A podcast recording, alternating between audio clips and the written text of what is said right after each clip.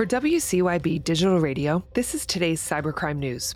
Cointelegraph reports that hackers have reportedly exploited Orbit Bridge, the bridging service of the cross chain protocol Orbit Chain, for a total of $82 million.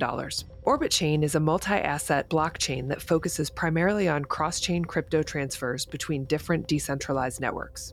A hacker who attacked Colombian government websites has been sentenced to more than three years in prison. According to Finance Colombia, the hacker was convicted for crimes of abusive access to a computer system, among other charges. TechCrunch reports that in 2023, hackers stole around $2 billion in crypto across dozens of cyber attacks and thefts. The worst crypto thefts of the year include the hack against Euler Finance, Multichain, and Atomic Wallet.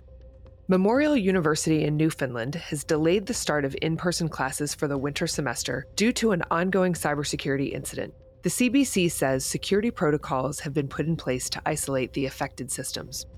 Microsoft has disabled a feature that streamlines app installation after discovering financially motivated hacking groups were using it to distribute malware. The record says that the MS Installer app protocol handler was likely chosen because it can bypass malware defense mechanisms. Victoria, Australia's court system has been hit by a cyber attack that compromised the audio video technology network. The Guardian reports that video and audio recordings of hearings were accessed over a seven week period. Reporting for Cybercrime Radio, I'm Heather Engel. For more information on the latest news in cybercrime and cybersecurity, visit cybercrimewire.com.